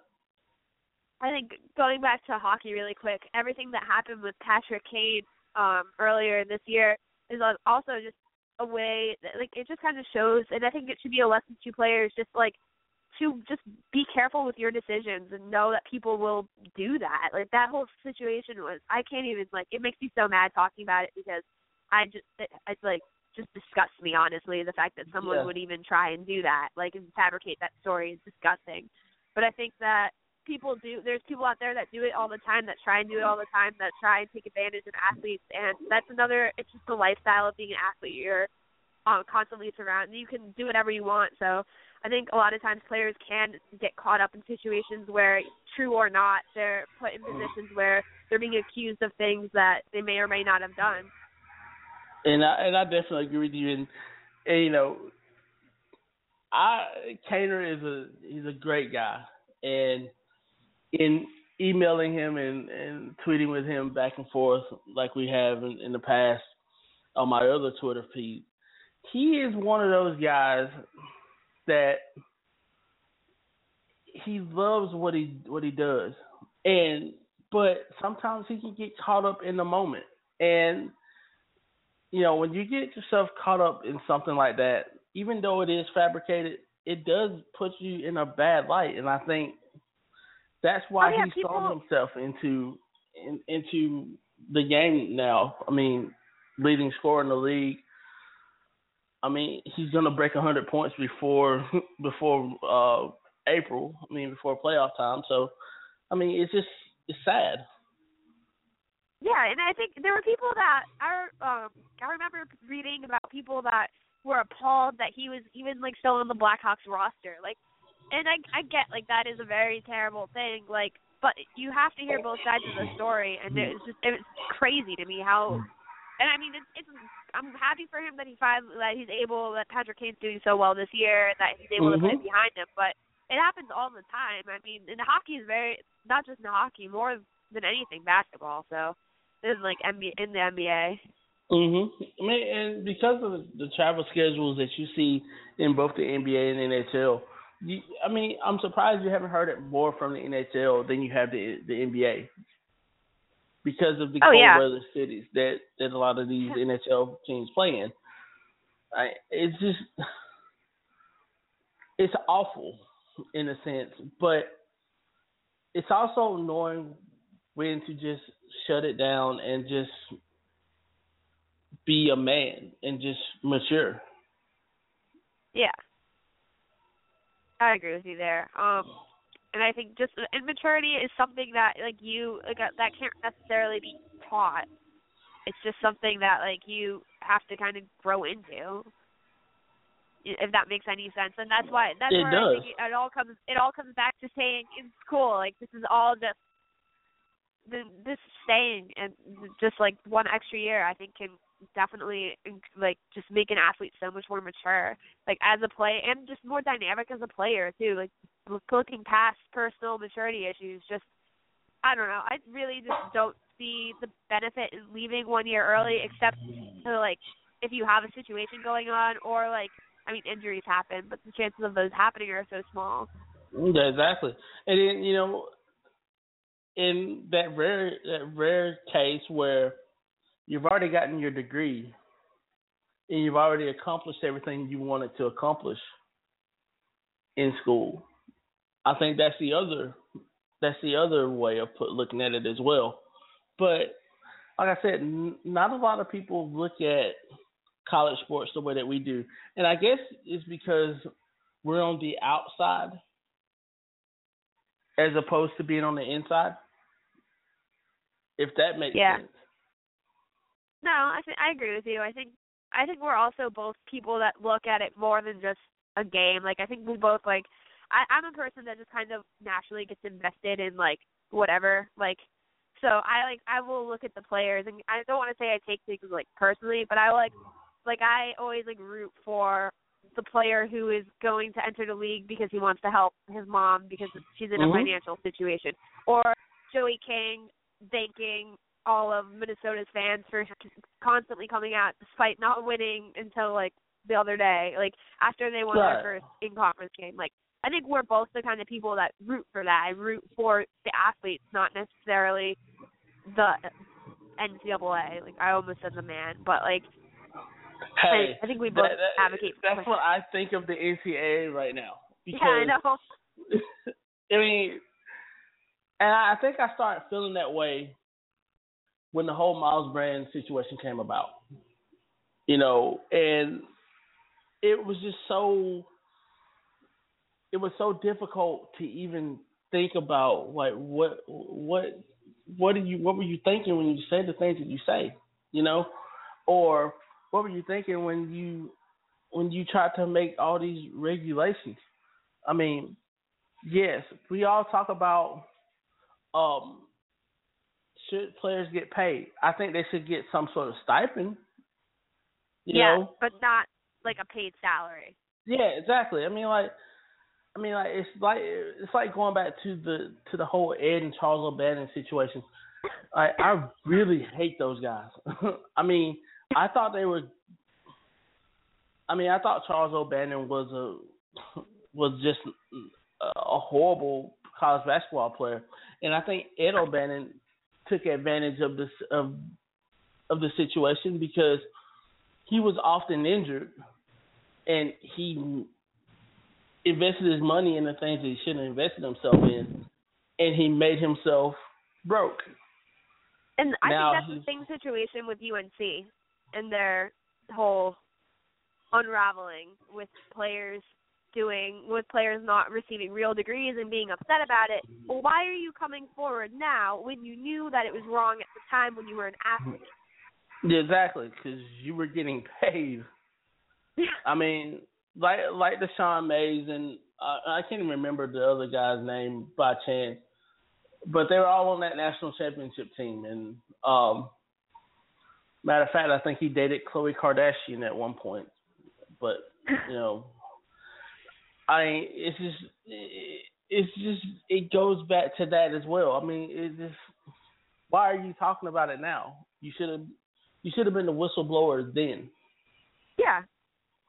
It's it all goes back to not players not getting what they want. Like not like getting like financially not getting what they want and like not getting a degree and having doing nothing basically. Or you you gotta call you gotta a pro career going and you really aren't that great of a pro player. Yeah, it's So, just people just taking advantage of a broken system. I mean, so going back to pay, players getting paid, I think just like in school, that's always an argument um, that we talk about because it's it's people are so divided over it. It's crazy, but um, like I personally don't think that a player should get a paid salary because I don't think there's a way. Like I don't think any athletics department, no matter how much money they're bringing in, is going to be able to sustain all paying varsity sports, and I don't think it's necessarily fair that only football players are getting paid when you know the tennis team has to practice just as hard as they do. Just be like, I don't think there's any way to distribute it to make it equal that everyone is happy, and I think that even trying is just kind of opening up a can of worms. But I do think that they should get something when they leave, like a stipend after for like you worked I mean that's how graduate assistantships are. Um, you know, like they they pay you to go to school and then they give you money like at the um they, you get like a semester stipend Right, because and you're you working that, for the school. and you get that at the at the end of the off season, at the off season of that particular sport. Is that correct? Um I well like I mean this is just like a school like a graduate assi- yeah, I guess like I get I would get it at the end. So yeah. Yeah, yeah. Like you get it after you're done with your service. So I mean, I I, I don't. Uh, I mean, with that, I mean, jersey sales, the number that they wear, things of that nature. I can see where where you would get a stipend from that. I mean, I can see where you would get something. I mean, the NCAA and those schools are getting so much money from the video games, like the basketball game and the football game, for using their likenesses and using all the jerseys that they were using. But again, because the players weren't getting paid, you know, they were getting paid in, in a sense because they were getting an education. And not only were they getting an education, they, I mean, the kids who played there took advantage of that, whereas Yeah. some didn't. I mean, it's definitely like I'm not a college athlete, so I can't speak for how difficult it is to balance being like being an athlete and being in school. But one of my really good friends who is in my major is on the football team. He was a walk on. He has a full time internship. He has like a three seven in school right now and he's graduating a full year early while he's been on the football team every year at school. So it it's possible. It happens. Like I mean, it takes a lot of work. There was a girl on our basketball team. She graduated last year. She had two different engineering degrees while being in Wow. Division One basketball. But yeah, yeah, it was crazy. um, and you know, like regardless of what she's doing, whether she's going to be in the WNBA overseas or you know being an engineer and making probably more money doing that than being in the WNBA. Like yes. yeah. So I think God. I don't know. I think at the time a lot of players just have this mindset that I don't need to work because I'm an athlete and this will I'll make it one day. Well, if you look at how many athletes actually make it, it's so it's so small, it's ridiculous. I would agree, And I- and you know, it's what one in two point seven eight million Yeah. or something like that. I mean, like yeah, like it's so if, I mean, I think like if you're lucky enough to be a college athlete because again, the the amount of people that go from the high from high school to college is so small too. Like why wouldn't you take advantage of it? I would agree. I would definitely agree. And I mean, I and I'm in a I'm in class with a lot of the the guys on the basketball team right now because they're all in my major. And like I mean, they they're you definitely see. I'm not obviously I can't name names, but you see the ones that come in, do what they're supposed to do, and sit in the front and just I mean, if they're not taking notes, just being present in the class. And then you see the ones that are sleeping. So wow. Yeah, it's. I mean, yeah, it's there. It definitely it happens, and I'm not a West Virginia thing. It's and it's a Division One college thing. It happens at. I mean, look at Cardale Jones and his famous tweet that I laugh at every single time I hear. hmm like, perfect example of just it's an entitle. It's a it's being entitled. I think it's more of an entitlement problem, and I don't And think you know, it's with every athlete. and I would agree. And, and you know, that's the sad thing. And the sad thing about Cardale Jones is, is that he actually had a pretty good GPA coming in when he said that as well. I mean, he had like a 3.0 GPA according to um, some of the some of the students that that have had classes with him, and he's actually a very studious guy. But for him to make that comment and having that kind of GPA actually shows the actual mindset of the college athlete that that fits this the quote unquote stereotype. Yeah, and and I didn't realize his GPA was that high. So like I don't know, like if I I mean I I actually really like Cardale Jones. Like I think he's he, I mean he's a clown. He's kind of an idiot like in terms of like not censoring himself. But right. I mean, he's a he's a good football player. Like I'm excited to see what's gonna happen um next after he's done with Ohio State. But um like yeah, like I think that this is almost like just it's like really you're gonna fuel that stereotype like you don't hear it enough. But exactly, exactly. And we have a couple more minutes on the air. And um Audrey, I want to thank you very, very much for being a part of the show today. And hopefully, oh, hopefully we can do this again. Um, hey, how can people yeah, reach you? um, I my personal Twitter is um I hate saying this out loud because it sounds weird. It's at Auj A U C J Gunth G U N T H. It's just my full name shortened. Um, but we you've been retweeting it like you've been tweeting it and we've been retweeting each other all day. So even just right. hopping on your your Twitter is probably the best bet. Um, all right. I'm also a writer at Per Sources Sports, and that Twitter handle is just Per Sources 14, I believe. And that's right. where, if anyone's interested in reading my articles, that's where they get like retweeted. Mm-hmm. And I write and, about Philly sports and college sports. Cool, cool. And again, a special thank you to to Audrey Gunther. Um, special thanks to all everybody that supports me as well. And we're gonna we're gonna get out of here. And y'all have a great weekend. And again, let's go tailgating. Thank you for bringing me on again, and thank you for everyone You're listening. Please feel free to reach out to me. I love talking to everyone about sports. So. Oh yeah, definitely, definitely. Y'all have a great weekend, guys.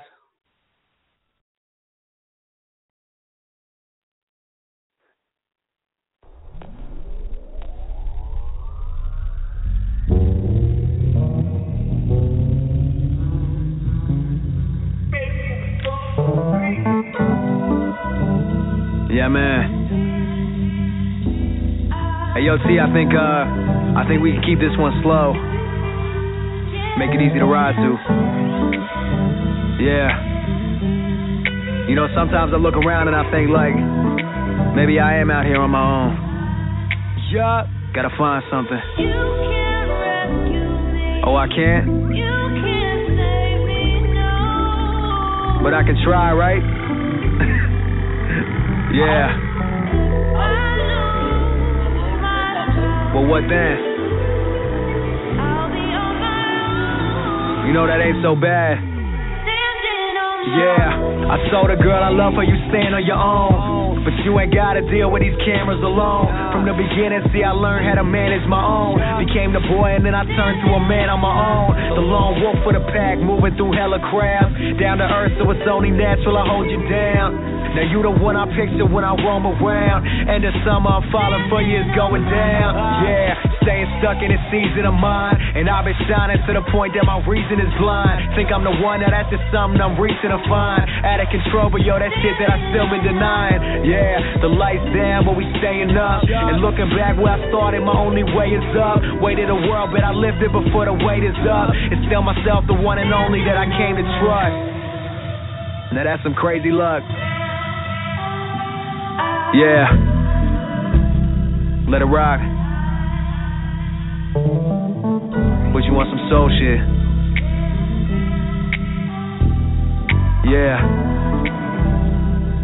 Uh, and she just keeps saying, You can't rescue me. Oh, nah? You can't save me, no. You know what? Maybe you're right.